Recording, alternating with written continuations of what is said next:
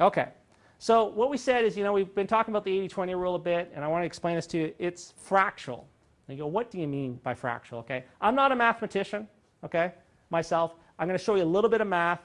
Don't daydream, just stick with me so that you can kind of understand how this process works because it's been scientifically proven from this way, okay? So, if you think about it, 20% of 20% is 4. Okay, we get, you know, that's so we've taken, remember, we started off with 100. We've already, 80 20 says take the 20%, take 20% of that 20%. That's 4, or what we know as 4%. Okay? This 4% is extremely powerful. We, we don't really think about it. I, there's a bunch of studies and everything else that go into it. In a lot of companies, 4% of the clients generate 64% of the revenue. That's fractional. 4% do 64% of the revenue. So I start off with my clients working them to, to focus on that 20%. I'm quickly getting them to focus and figure out who are their 4% of their customers because there's going to be 64% profit for them. So a quick way if a company wants to double its sales, they just need to sell to their 4% the same amount that they sold before and they'll automatically increase their percentage profit by 64%. So it's a key sort of metric, a driver, whatever you want to call them from that way. A lot of companies that look and say, okay, how do we get more of these 4%? That's part of that filtering process which is my breakthrough number rule, which is the 4% rule. So remember that, write it down. 4% of your customers can generate up to 64% of your profits. The key is you got to be able to deliver value and higher level services to get to that point. So everybody's running around trying to chase new clients. Most people don't need to. Your, your clients, if you have a certain amount of existing clients, your clients are right there. They're the easiest clients to sell are your existing clients. Your 4% clients come from your existing 20% clients that are already there. But everybody wants to run around and chase new clients. Just go for the ones that you've got from that standpoint. So just let me tell you a little quick story here that, that, that I went back and looked at myself. So I was in the, you know, in the, in the last decade in the seminar business, we doing these financial education seminars. When I look back, I, I try to apply this real myself. So how does this work for me? Well, this is what I discovered.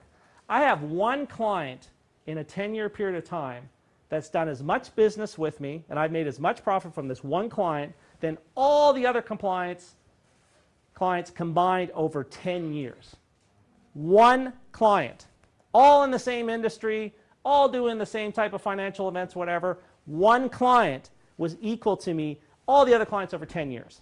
So if I really understood this rule at the time, eight or 10 years ago, here's what I would have totally done different. And this is the power of the 4% rule.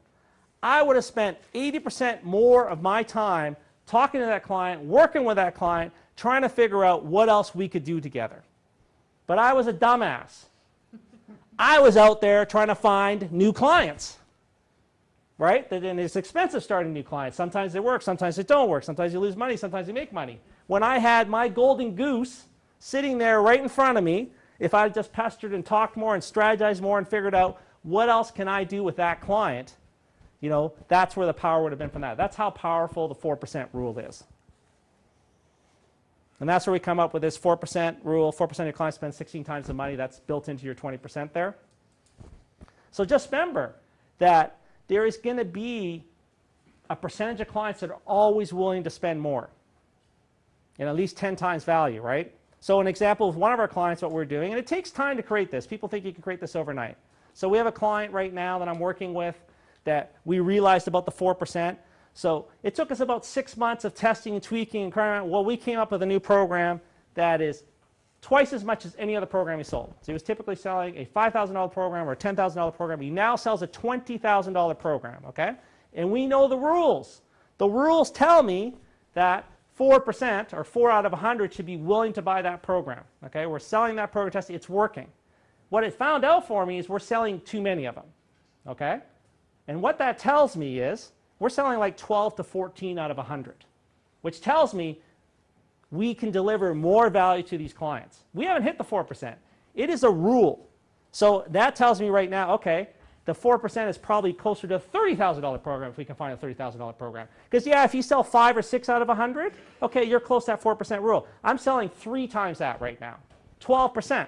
So that tells me there's still more value in those existing clients, which are our best clients, I just need to help come up with them to come up with a better value proposition for them to get in the point where they'll go to that higher level. So don't always think you got to go somewhere else. If you saw my point from the beginning, it's about quality. Do you notice that these 4% clients are high quality? What would you rather sell? 20 or 30 $1,000 clients or one client at $20,000? 20,000, right? You can give them way more service. You're dealing with one, you're not dealing with the other. This is the mathematics or the rules that are behind it to get to that point, if you think about the process.